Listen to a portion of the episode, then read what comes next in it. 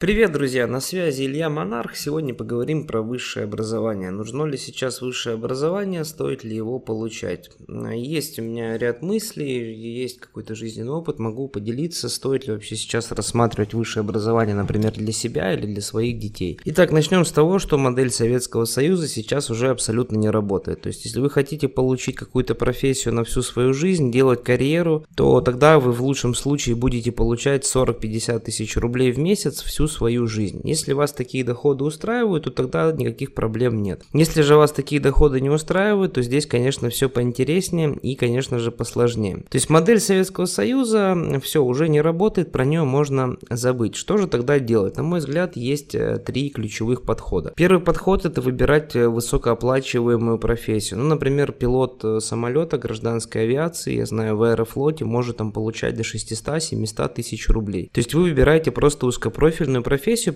пока за которую еще нормально платят. Потому что со временем роботы будут все больше и больше заменять людей, технологии все развиваются, поэтому пока еще можно успевать, так как говорится, залетать. А следующий вариант не очень хороший, немногим он нравится, но все же он рабочий. Переезжать в другую страну. Например, вы, если вы хороший инженер, вы можете спокойно взять и переехать в Америку или, например, переехать в Дубай. Тот же самый инженер в Дубае может получать 5-7 тысяч долларов. В Нью-Йорке даже, наверное, больше. Чтобы вы на секундочку понимали, 5 тысяч долларов это сейчас по нынешнему курсу это 360 тысяч рублей. При этом квартиру вы хорошую сможете снять за 80, за 100. Ну представьте, вы живете в развитом государстве, где цены на продукты намного лучше, чем в России. Сейчас еще об этом поговорим. И при этом у вас еще там остается больше 200 тысяч рублей. Мне кажется, неплохо. При этом тем же самым инженером в России вы будете получать там смешные 30-40 тысяч рублей и сможете позволить себе ничего. Ничего вы себе позволить не сможете. Это второй вариант. Ну и третий вариант это рассматривать профессии с точки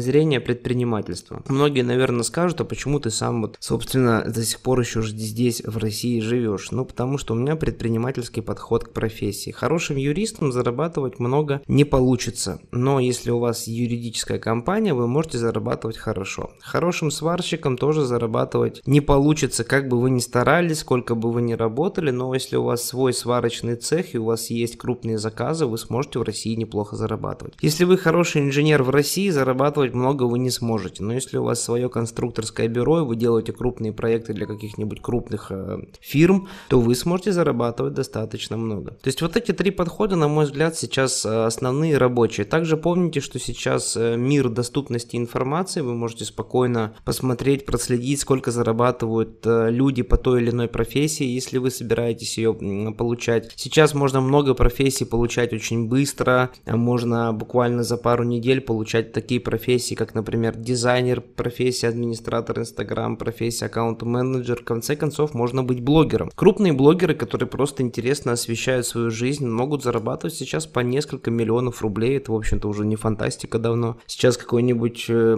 крупный тиктокер может зарабатывать на 1 миллион рублей. Вот, поэтому самое главное, что нужно понять, старый подход к выбору профессии, к сожалению или к счастью, я не знаю, не работает. Современная Россия, Россия это строго капиталистическая страна, и в целом мир сейчас стал открытым, потому что в Советском Союзе людям нельзя было даже выезжать за границу, сейчас, в общем-то, нет проблем, чтобы уехать работать за границу. То есть английский язык, пожалуйста, нанимайте репетитора и изучайте английский язык, который пригодится вам именно в работе, да, то есть если вы, например, переезжаете куда куда-то инженером, нанимайте репетитора и изучайте английские термины инженерные, которые, которые будут, как они будут вот звучать на английском языке. Я думаю, что это, в общем-то, сейчас не сложно. Поэтому, на мой взгляд, э, вот такие три варианта есть. Э, вы, давайте еще раз их повторим. То есть, либо вы выбираете узкопрофильную профессию, либо вы уезжаете из страны в развитую страну, где за вашу профессию будут достойно платить. Ну, либо вы выбираете предпринимательский подход к профессии, то есть получаете профессию,